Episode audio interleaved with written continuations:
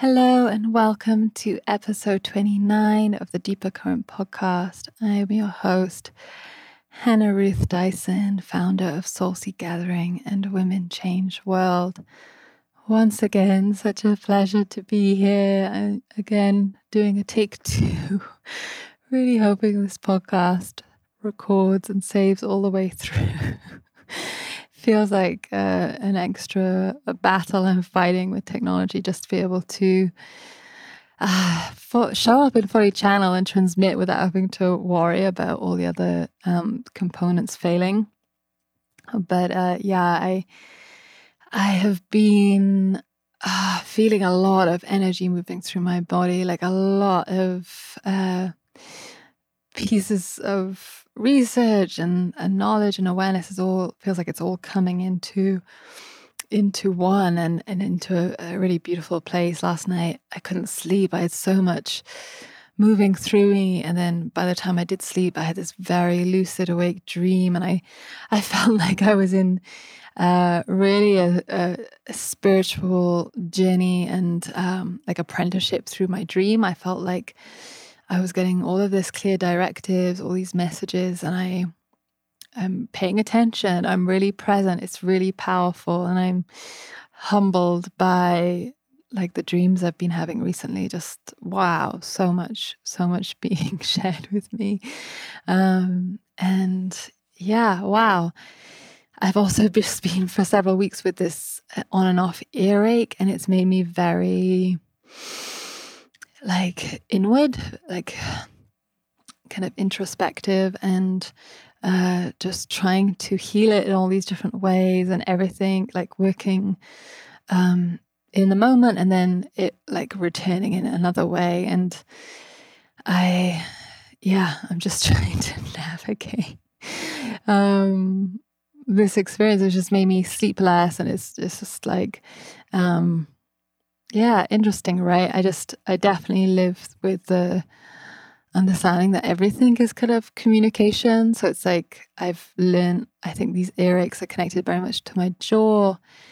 And I have, you know, since age 16 had issues with my jaw, like TMJ, um, clicking and, and pain and discomfort. And I, I mean, from age 16, I had a dentist tell me oh yeah this is just something women get and you just have this for life now.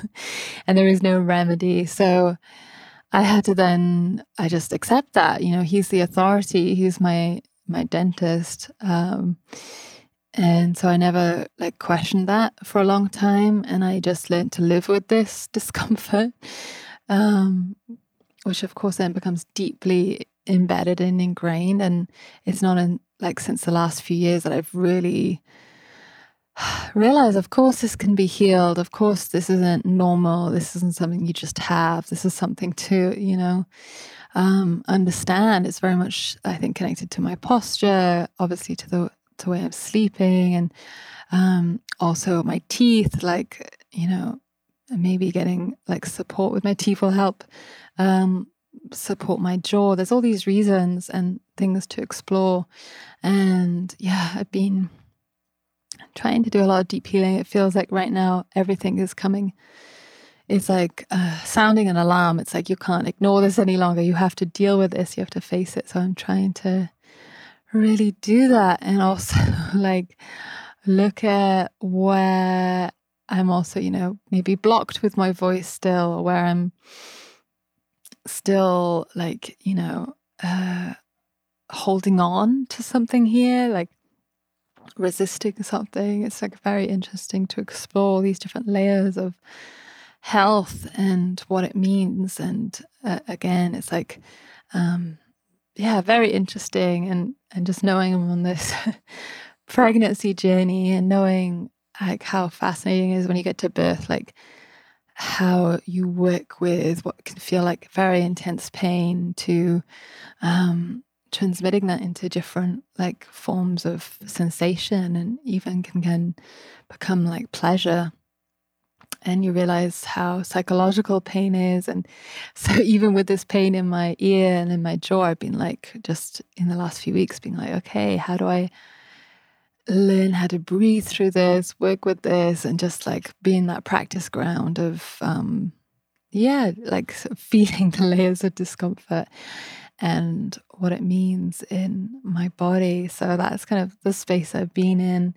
Um, and yeah, wow, I'm just so in love with my work right now. I mean, I always am, but like the research I'm doing for Soul Seed Gathering is so powerful. I've been um, equally going into um, historical, like, uh, accounts of Native Americans, and then also in the history of Christianity again, and looking at um, what has taken place over time, and and then it's also all merging into present day, and it feels so relevant to the things taking place right now, and the deeper healing and the deeper change we need to do. Um, so yeah, it's been. I mean, one, it's just been fascinating once again to look at Christianity and see how the moment it became mainstream and it became politicized, politicized by Emperor Constantine, like what, uh, like, you know, there's records of him and his council of men deciding what would go in to um, the central teachings of Christianity. And so, of course, a lot got discarded and uh, taken out and changed within the teachings. And this is again fascinating to realize like, you know, it's clear that there were this balance of feminine and masculine in the older teachings. It's clear that there was this uh, inner authority to pay attention to, this deeper healing and um, guidance from within and learning to trust that it's within these older these other gospels and some of them you know far older than the ones that became popularized. Um again just like fascinating. It was very patriarchal in that time. And so the even like women were were just purely property and were purely to be you know sold from father to to husband. And to even conceive that they might have an equal part, that Mary might have been a, you know, a partner to Jesus and that uh, she was treated like an equal is like it was too hard to accept at the time and to include in the and it also just didn't fit the agenda the political agenda of creating hierarchy of creating social order of creating control. Um, the idea to mobilize people into armies and to enact war, it needed the centralized power and it needed um, the power to be taken from outside of the individual to, uh, again, that father figure, the the head of the of the state and the head and the father in the sky. And you know, I think it's there's evidence. It's clear that like there was always this balance again between masculine and feminine. It wasn't purely this father figure. Um, and just thinking about the effects of that, right, throughout throughout modern history, like how that has influenced everything in our society.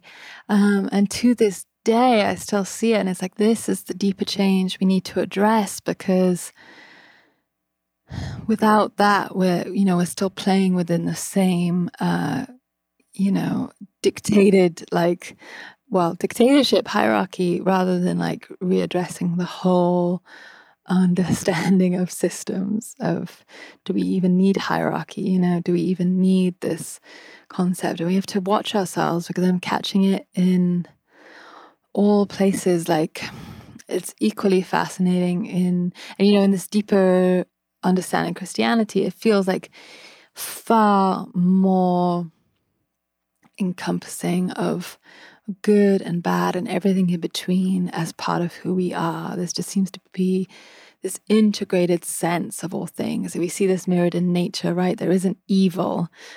There is some things that can seem violent and uh, like destructive uh, in nature, but it's never this greater evil or like it's never so simplistic. There's just, um, you know, life and death and all these different cycles of change within nature. And this seems like it was encompassed more within these older uh, roots of Christianity. And then equally fascinating to learn more and more about Native history and how this also. Um, it also didn't have uh, necessarily this understanding of good versus evil. This is very much like a, a modern patriarchal, uh, you know, heroic journey. Like I have to fight evil. Um, the deeper stories also found within Europe, the more feminine women, old like old wise women ways. Again, we're far more encompassing of all things and just understanding we're all made of everything. So this is the wisdom, right, to heal that.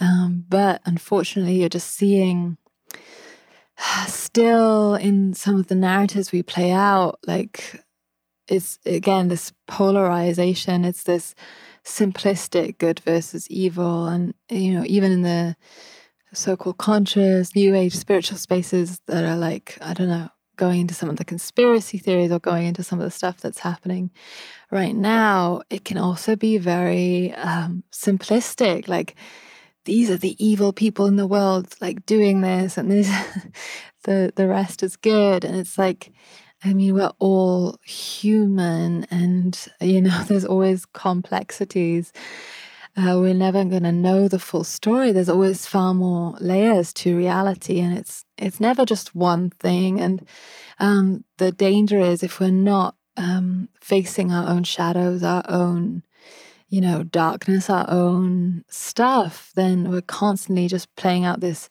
this story out in the world and we're just in complete denial of our own dysfunctions and our own stuff. And this also makes us dangerous. So it's like just collapsing this narrative and like just remembering once again that we we are made of everything and we can heal that within us. And we you know our work to change the world is really to to change within and to change maybe how our relationships are how our community is like working how we show up in our work. All these things uh, ripple out like ripple out and are felt. And it's very easy to skip over and ignore and um, again just play into this like narrative which has been fed to us by you know film and um, many big like heroic stories as well. Everyone wants to be the her- hero right? The hero's journey. It's like still missing the point that that's an internal journey right? That's an internal path. And we are all the heroes. We are all the heroines. We are all um, taking that path. But we have to break free from the social constructs, the um, concept of civilization and a capitalist system, which is all based on hierarchy and it only survives and functions through hierarchy. Um, and so, yeah, fascinating. Through I've been reading this um, book called "The Daughters of Mother." Mother Earth, and it's just so beautiful, um, brought together by Barbara Alice Mann. Uh, she brings together all these different Native American writers, researchers, historians. She is herself from the Iroquois tradition, otherwise known as the Mohawks, and yeah, fascinating. You know, they have this this deeper understanding of equality, like, and actually inspired a lot of the early feminist movements. That, that you know, women that came to North America were inspired by the Iroquois way of life. In fact, like one of the women, I'll reference her below um, I can't remember her name right now, but she's like became a prominent feminist figure. But she was actually adopted by the Iroquois, so she learned their way of life. And the Iroquois are matrilineal, you know, there's the old women's council, like the elders. Um, they decide who the leader is. They also can um, dethrone the leader at any time, or dehorn is how they they call it. They take off the horns from the um, the headdress. And so the women have a lot of power. They own the house, they own the means of production, they um, pass on their, their name. And it's just a very strong female centered society. And yeah, once again, so fascinating, right? To learn how this influenced feminism, but is left out of the narrative. we talk about, uh, you know, these different waves of feminism, and I did a recent post on Instagram about this. Um, and again, it's all white European women centered. It's not until you get to like, you know, the third or fourth wave that becomes intersectional, and we start thinking about um, women of other races. But it's still like. modern, you know, quote unquote, Western uh, women have like been driving this this force for equality and change. And she just mentions Barbara Alice Mann in this book, like how tragic it is that we, you know, he's still trying to fit within like feminism is still trying to fight for this um, rise within a system that men have designed. So you're never gonna, you know, really change things unless we just like redesign the way everything is operating. We look at the actual systems. We don't need to just fight for something that we're never going to get to within um, the male design system. It's like we can actually readdress the whole thing. So powerful to recognize and, and so powerful to learn. You know, Native American history through Native American women, uh, because even the, you know the stories and histories that we've been taught have been through the Eurocentric lens on the most part, and even this has influenced people of Native American descent about who they truly are. And this is like plays out, you know, with the common films of like Indian versus cowboys and this kind of um, depiction of Native American people, like this kind of proud warrior type Indian um, man. And this, um, you know, falls so short from reality. And in fact, uh, apparently 70% of Native American tribes don't even have the vocabulary around war or conflict or even argument. It's kind of like um, one of the author, one of the researchers within the book um, was describing how this just fundamentally goes against Native American way of thinking to think in opposition. You wouldn't have like these debates around left versus right, and this is my identity or my thoughts like versus someone else you would simply meet into council and you would vote or you make a decision but there isn't this big opposition or this big long um, argumentative discourse in fact humor is used a lot to resolve any issues that arise and uh, just beautiful again to learn through the voices um, of the people themselves. And this is a huge driver behind Seed Gathering. Like we are not outsiders researching any any indigenous people. We're uh, you know everyone is invited to tell their own stories from their own perspective. We're not going to then translate it into our own sort of frameworks and um, you know checkpoints of what we need to understand about a people. Uh, it's just fascinating. Like they um, describing the daughters of Mother Earth, how even damaging it is that, um, you know, the left wing activist kind of space also wants to paint this constant story of the poor, angry Indians who are, you know, have experienced genocide, have experienced all this hardship, and um, they were describing this battle in this this museum that got created for the history of Native American um, life and and how the the museum wanted to focus solely on the genocide and the European attack on Native American people, and they were just trying to explain like this is this is still just really a tiny blip in our history. It's like nearly like in the greater arc of our our history um, since our creation story, since you know all of this incredible knowledge of our people, you know knowledge of astronomy far before like the Vikings and Europeans and like, you know, this deep knowledge and intelligences that, you know, deserve to be honored and celebrated. This uh, genocide that didn't, you know, even work fully. Like people survived, like, um, and the culture still survived, even though there was this huge attack on cultural knowledge.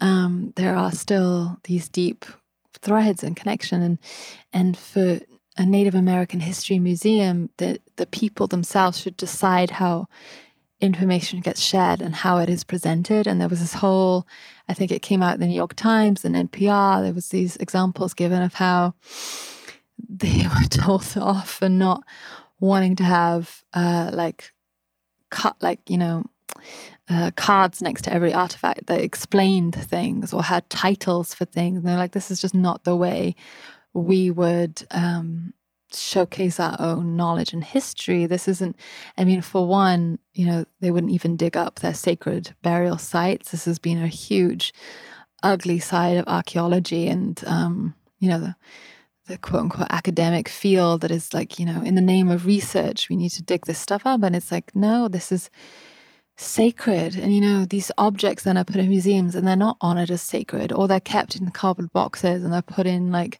filing cabinets. And this is just, again, not the way um, the people would treat their objects. This is again a very like um, scientism, Eurocentric basis of like rationale, like we don't believe in the spiritual authority of these people or the meaning of these objects, so we get to treat them like objects. And um, just also the dumbing down of needing to to explain things, and this is again our need for everything to be explained. And I love some of the traditional teachers I've met who will not tell you the names of things, of like plants or of objects, or um, are not even going to tell you their their stories necessarily um, unless you really are ready to receive that and you need to have a deeper connection to you know an object or a plant or a people before you get introduced to the the storytelling. But this is very hard for our brains that have been schooled in a certain way. We expect things to be explained and to be spelled out for us but this is just a different way of learning and being curious. And you know, for me, it's been a deep apprenticeship being here in the jungle in Costa Rica of just learning what my relationship are with the plants and the trees without again knowing their names and just um, seeing how I feel about them. What do what is my interest? Like what is it um, really about? Somehow when we name things and we kind of objectify things, it like also makes it easy to extract and to destroy and to demean. So this is, has deep reaching you know, consciousness. There's a there's a reason for the spirituality, and a reason for yeah this relationship, this way of having a relationship that um, means that we we see things as us, nearly as a as a, a dialogue, a conversation back and forth, and it's not something that we could just destroy or extract again. Um, but so fascinating, and again, like uh, they were explaining, for example, with this concept in the museum of just talking about the genocides and the attack from Europeans. It's like they're not even in their way of um, the traditional way of thinking or communicating. It's not about again good versus evil. We're the poor victims, and the and you know those evil Europeans. This is just again this Eurocentric storyline, and you know how this plays out again to this day and i it's so fascinating to think about these different forms of reclaiming and activism where it doesn't have to be the opposition and the fight right? There's a way of dissolving completely and i've been trying to talk about this a lot um, recently because uh, quite a lot of people in our community are really in like deep into the kind of you know quote unquote conspiracy field where i know there's a lot of truth. I don't necessarily agree with cons- the word like when we use conspiracy it immediately kind of makes things seem ridiculous or far-fetched or not true and easy way to shut down you know real questions and arguments and different viewpoints. But there is this kind of extreme end of it where it sees this like um you know, Illuminati or Cabal or New World Order forming, this evil. And again, I'm not in denial that this um, is likely taking place. You know, there's, I'm sure, you know, people pulling the strings. There are, um, you know, a lot of strange things going on and power dynamics. And um, those that we see in power are very, I think, rarely the people who are truly in power and are dictating things um, across the world. But my whole I think point and my teaching point and through this also indigenous ancestral knowledge is recognizing this isn't even our storyline. Like, I'm not even interested. and I really think we need to feel sorry for anyone who thinks they're in power, who thinks they get to control and dictate. I think it's backfiring constantly, you know. Uh, for example, say if this quarantine has been, you know, an, an agenda to shut down the economy and create fear and control, I think it's actually backfiring in the sense that people are waking up more than ever. People are going deeper more than ever before. You know, uprisings are taking place.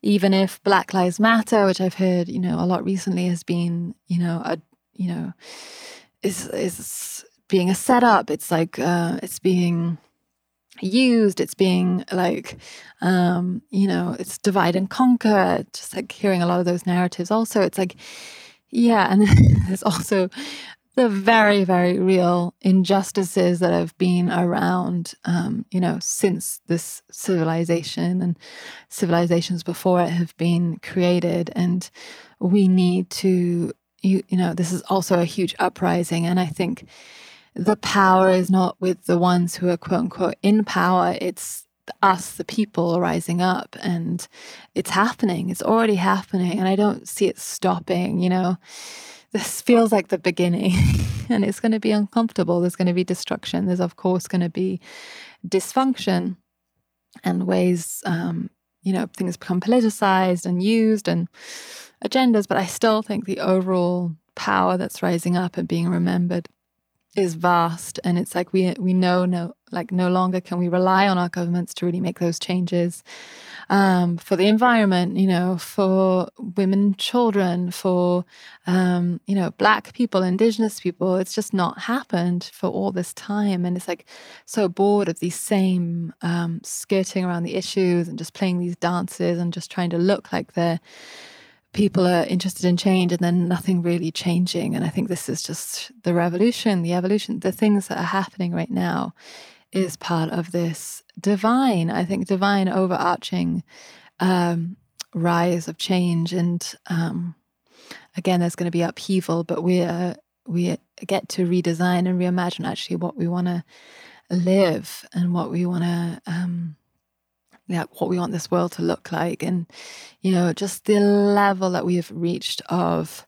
um, you know, by official figures, there are 26 million children being trafficked for like for for like prostitution for sex. Like, how is that possible? And this these are the numbers that are documented, and so it's even said in the official statements that this is like you know probably a scratch at the surface of the real numbers. Like, how are we allowing this to go on on our watch?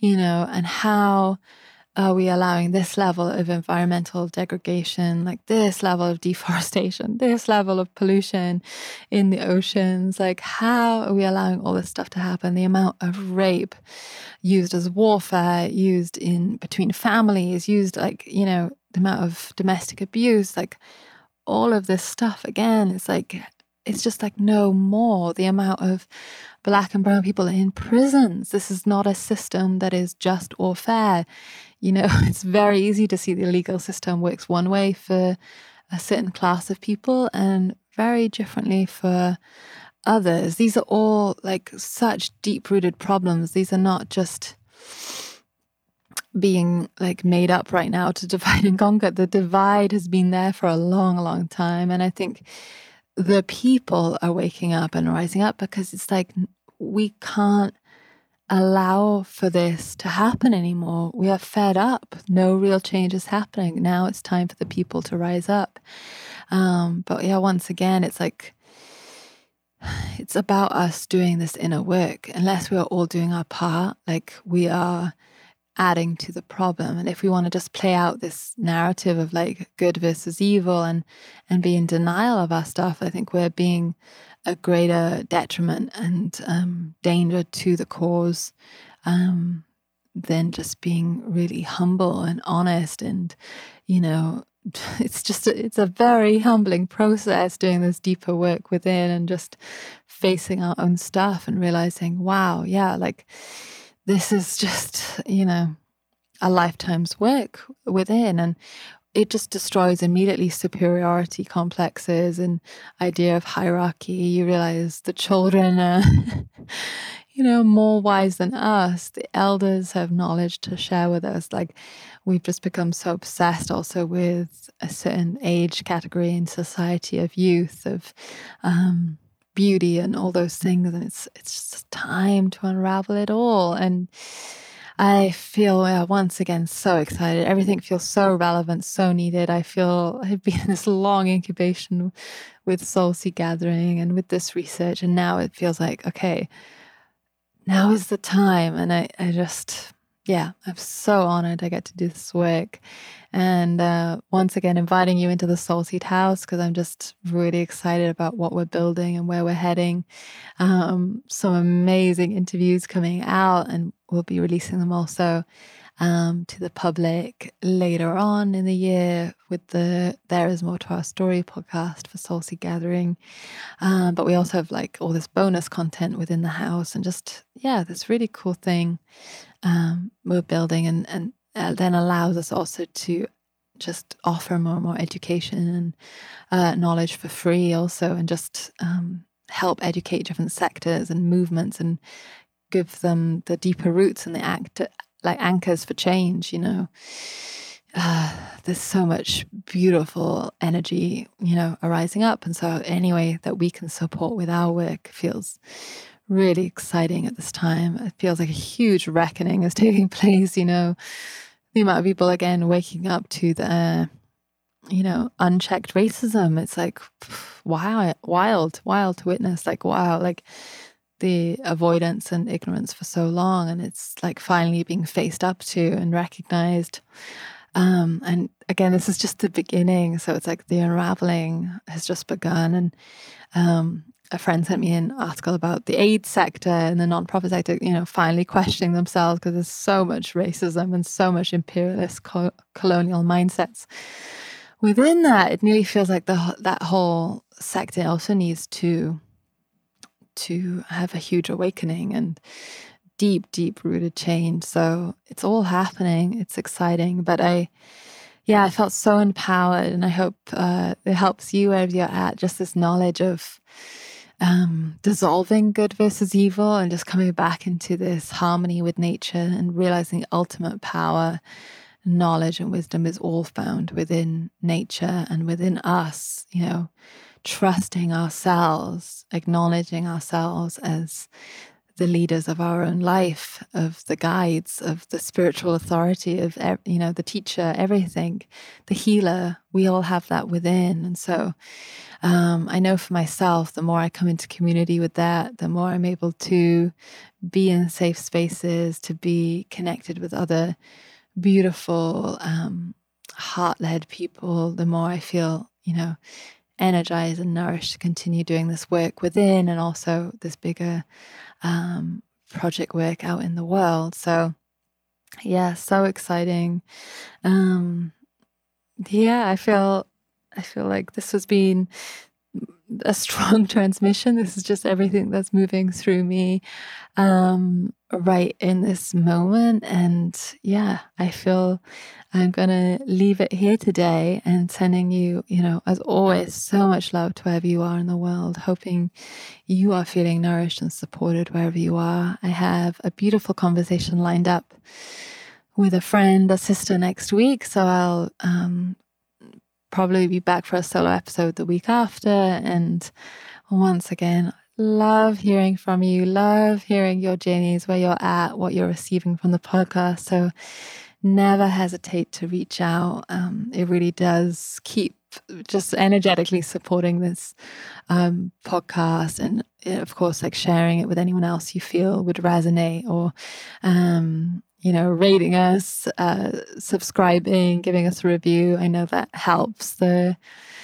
the podcast start to build. I haven't felt again any sort of pressure to make this anything, and it feels like it's all just it's being connected through word of mouth already. So thank you for doing that because um, once again, I'm just honored to be in your ears and to be part of your lives, and um, so touched by those of you who share. You've been listening every week, so Thank you, thank you, thank you. Sending you so much love. And until next week, I hope you have um, a beautiful, beautiful journey in your life's walk.